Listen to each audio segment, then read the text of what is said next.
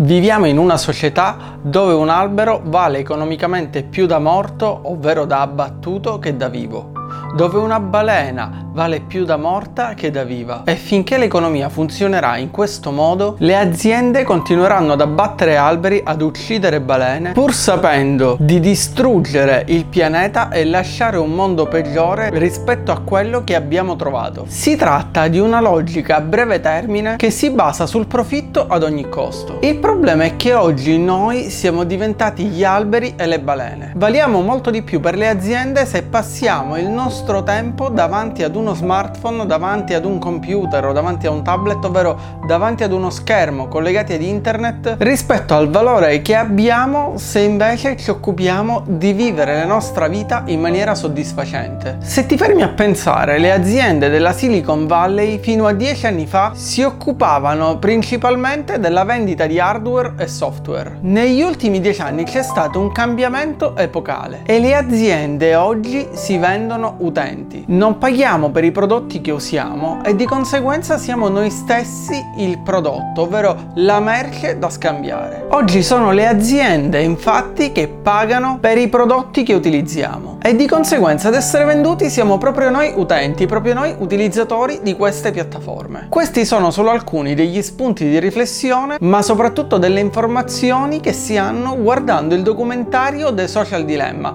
un documentario uscito da pochissimo su Netflix in Italia e che sta già riscuotendo tantissimo successo, ma soprattutto che sta catturando l'attenzione di tutte quelle persone che in realtà col social media marketing, col web, col digital ci lavorano. Ed ecco perché ho deciso di realizzare questo video. Prima di andare avanti però nell'argomento, ti invito come sempre a mettere un pollice in su, iscriverti al canale ed attivare la campanella per supportare la crescita di questo canale.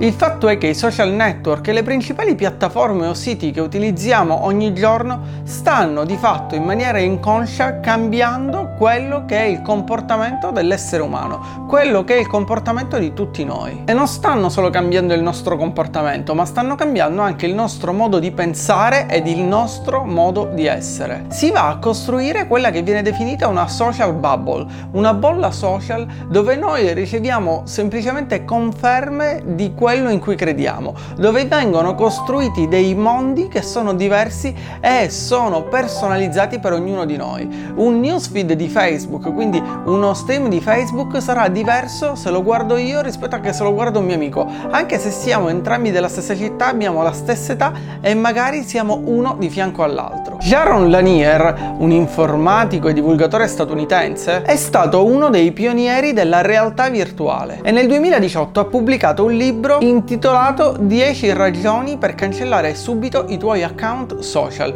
Trovi il link di questo libro in descrizione e sicuramente il titolo di questo libro può sembrare molto provocatorio o può sembrare eccessivo, ma in realtà Jaron Lanier ha fatto un grandissimo studio dietro al mondo dei social network, delle piattaforme sociali, in cui ha scoperto perché queste piattaforme stanno in qualche modo rovinando quello che è il modo di pensare, il modo di essere, ma soprattutto la vita di milioni di persone in tutto il mondo. Fenomeni come dipendenza dalla tecnologia, dipendenza dai social o dipendenza dalle email, il fatto stesso che la maggior parte delle persone va in camera da letto, si va a coricare con il proprio smartphone ed è l'ultima cosa che guarda prima di addormentarsi e la prima cosa che guarda al suo risveglio, la dice lunga su quanto i social, su quanto il web ci stia influenzando e non sempre ci sta influenzando in maniera positiva. Questo non significa che il web sia qualcosa di negativo negativo, ma che dobbiamo prendere consapevolezza di come funzionano questi strumenti e dobbiamo cercare di agire oggi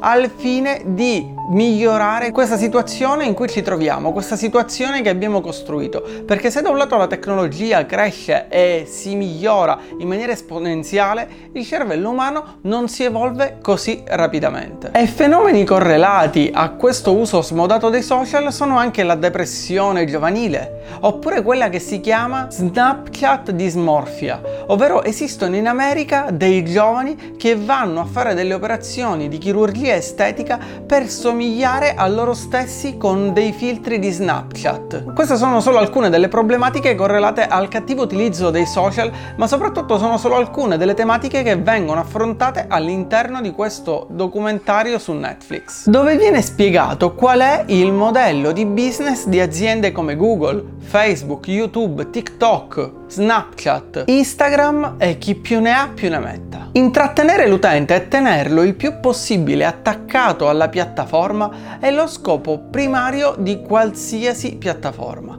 Ma perché tutte queste piattaforme lavorano sul catturare la nostra attenzione e sull'aumentare quello che è il tempo medio di permanenza dell'utente all'interno della piattaforma? Semplicemente perché, come dicevo all'inizio, tutti noi siamo diventati in realtà il prodotto, il prodotto che deve essere venduto alle aziende. Ognuno di noi dunque vale molto di più per queste aziende nel momento in cui è collegato nel momento in cui è presente sui social rispetto a quando vive la sua vita naturale, rispetto a quando è con amici a parlare, scherzare, oppure si incontra al bar con qualcuno, oppure va dai familiari e passa del tempo con quelle persone. Forse hai sentito dire da qualcuno che aziende come Google e Facebook si occupano di vendere i tuoi dati, ovvero lavorano per raccogliere quanti più dati possibili e poi rivenderli. In realtà questa non è la verità. O meglio, non è interesse di Google e Facebook vendere i dati delle singole persone. Il loro interesse invece è quello di creare dei modelli predittivi delle nostre abitudini o dei nostri comportamenti e per farlo raccolgono miliardi di dati che danno in pasto ad una intelligenza artificiale.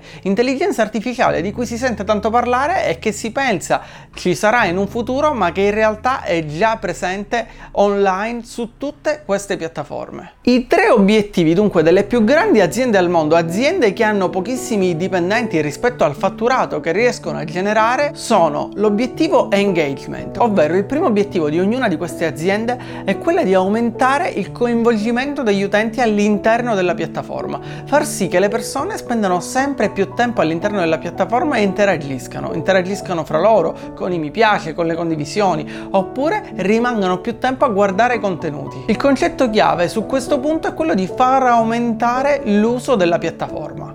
E questo è il primo obiettivo. Il secondo obiettivo che hanno queste piattaforme è l'obiettivo di crescita al fine di farti tornare sempre più spesso all'interno della piattaforma o magari di farti sentire un escluso nel momento in cui non sei su quella piattaforma. Nel momento in cui tutti parlano ad esempio di TikTok oppure di Instagram, tu vieni naturalmente guidato e portato ad iscriverti, seguendo quello che è il principio della riprova sociale. Lo stanno facendo tutti perché non dovrei farlo pure io. E questo è il secondo obiettivo delle aziende. Il terzo obiettivo infine infine è l'obiettivo economico, ovvero l'obiettivo pubblicitario, il guadagnare attraverso la pubblicità. E se ci pensi, tantissime di queste aziende hanno cominciato la loro attività in maniera gratuita, ovvero mettendo a disposizione la piattaforma e facendo sì che gli utenti installassero, utilizzassero la piattaforma e la propria app. Pensa che esistono alcuni paesi dove vengono venduti cellulari e quando vengono venduti viene installata dai venditori l'app di Facebook e viene creato un account. E molte persone pensano che in realtà internet sia ad esempio solamente Facebook, quando invece chiaramente sappiamo che non è così. Infine queste aziende lavorano sullo sviluppo continuo di tecnologia, ma una tecnologia sempre più persuasiva, una tecnologia che riesce in maniera inconscia a farci cambiare il nostro modo di pensare, il nostro modo di essere e a prevedere quelli che possono essere i nostri comportamenti, ciò che ci può piacere, ciò che ci può interessare, ciò che potremmo voler acquistare. E forse non ci hai mai pensato, ma tutti i social network utilizzano dei sistemi che creano una vera e propria dipendenza dai social molto più pericolose rispetto a quelle del tabacco o dell'alcol, perché si tratta di una dipendenza gratuita. Non abbiamo bisogno di andare ad acquistare qualcosa perché basta che tiriamo fuori dalla tasca il nostro smartphone ed abbiamo in qualsiasi momento a disposizione quelle piattaforme. Piattaforme che attraverso i like, le condivisioni, i commenti, le interazioni non fanno altro che rilasciare delle piccole dosi di dopamina nel nostro cervello e nel nostro corpo. E se ci pensi, il newsfeed di Facebook si scorre proprio così come viene calata una leva di una slot machine. Utilizzano gli stessi meccanismi psicologici per innescarci delle abitudini che diventano inconsce alle quali noi non pensiamo, ma che ci portano ad una vera e propria dipendenza dai social, dipendenza da queste piattaforme. Secondo uno studio dell'Università del North Carolina, ad ogni notifica che riceviamo sul nostro smartphone segue un rilascio di dopamina nel nostro corpo. E la dopamina è la sostanza coinvolta nelle dipendenze. I social oggi possono di fatto dunque impossessarsi di alcune persone e renderle schiavi dei social, schiavi di meccanismi connessi al loro funzionamento. E questo fenomeno è ancora molto più preoccupante nel mondo dei giovani, ovvero in tutte quelle generazioni che sono nate praticamente davanti ad uno smartphone. E sicuramente anche a te sarà capitato di vedere bambini costantemente davanti allo smartphone a guardare dei video su YouTube oppure dei giovani che non riescono a staccarsi dal proprio smartphone. Oggi si rincorre una popolarità falsa e vuota, una popolarità che riguarda il numero di follower di un account, il numero di mi piace, il numero di commenti, il numero di interazioni che si ricevono sui social, ma queste interazioni in realtà non hanno alcun valore, non hanno quel valore che noi crediamo abbiano. E quindi si entra in un vero e proprio circolo vizioso dove le persone cominciano a chiedersi costantemente cosa posso pubblicare, cosa devo pubblicare per ottenere più like, per ottenere più follower e si entra in questo circolo vizioso di dipendenza da queste piattaforme, dal quale è difficile uscirne. Ma c'è di più perché quando si parla di intelligenza artificiale bisogna anche capire che gli algoritmi non sono mai obiettivi.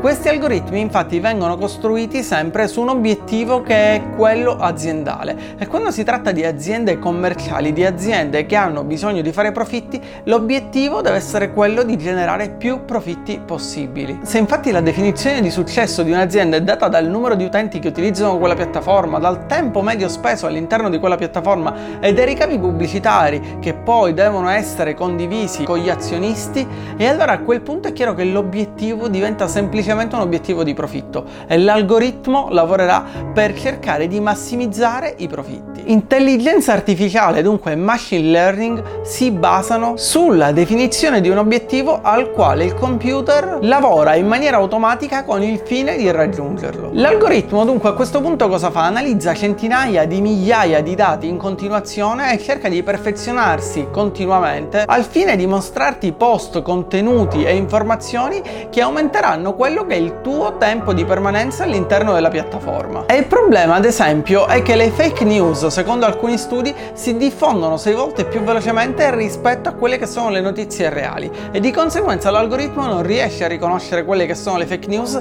e gli dà più popolarità proprio perché queste news diffondendosi permettono di aumentare il tempo di permanenza e l'engagement delle persone. I social media permettono di amplificare in maniera esponenziale voci e dicerie, al punto che le persone non capiscono più quale sia la verità e quali siano delle bugie, quali siano le fake news. Non si riesce più a capire cosa davvero ci sta a cuore. E nel documentario The Social Dilemma viene fatto fra gli altri l'esempio dei terrapiattisti e di come si sia sviluppato questo fenomeno, questa fake news, che è riuscita addirittura a creare un vero e proprio movimento di persone. Ora, non è che la tecnologia è una minaccia esistenziale, il problema è che la tecnologia in alcuni casi ha la capacità di tirare fuori il peggio dalla società ed è il peggio della società ad essere la vera minaccia per la nostra esistenza. Cosa possiamo fare allora per combattere tutto questo? Come dicevo anche nel video dedicato al minimalismo e al minimalismo digitale che trovi linkato nelle schede, potremmo cominciare ad esempio disattivando tutte le notifiche dai social e dalla mail dal nostro smartphone, in modo da ridurre questi rilasci di dopamina, queste distrazioni e questa dipendenza,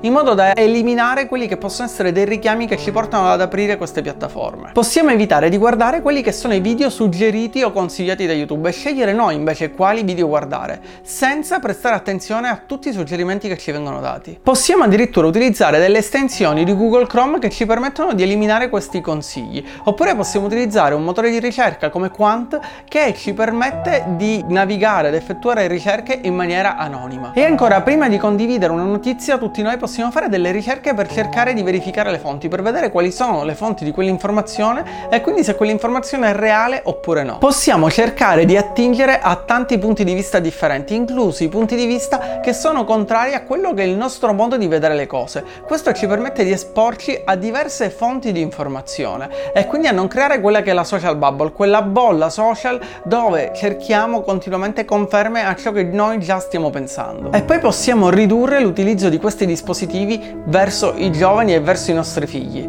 Possiamo evitare di dare gli smartphone ai bambini troppo piccoli. Pensa che i più grandi ingegneri e sviluppatori che lavorano nelle grandi aziende quali Facebook, Google, YouTube, TikTok evitano di dare lo smartphone e soprattutto di far creare degli account social ai loro figli prima che questi abbiano compiuto i 16 anni. E poi ancora tre regole che possono semplificare la vita delle famiglie che si basano su degli studi. Prima regola, i dispositivi devono uscire dalla stanza da letto, non devono mai entrare in camera da letto. Seconda regola, niente social prima del liceo. I giovani non dovrebbero avere un account social prima di entrare al liceo. E poi ancora calcola il tempo massimo di utilizzo dello smartphone con tuo figlio. Così come quando noi eravamo giovani sapevamo che potevamo guardare la TV ad un determinato orario e solo per un determinato periodo di tempo, allo stesso modo stabilisci con i tuoi figli o con i più giovani una fascia oraria oppure quanto tempo al massimo potranno utilizzare lo smartphone, potranno stare su YouTube, su Facebook, su TikTok e a quel punto fai rispettare loro queste regole. Questi questi sono solo alcuni spunti che ho preso dalla visione del documentario del Social Dilemma. Spero che ti abbiano aiutato a riflettere e ti invito a guardare questo documentario per saperne di più.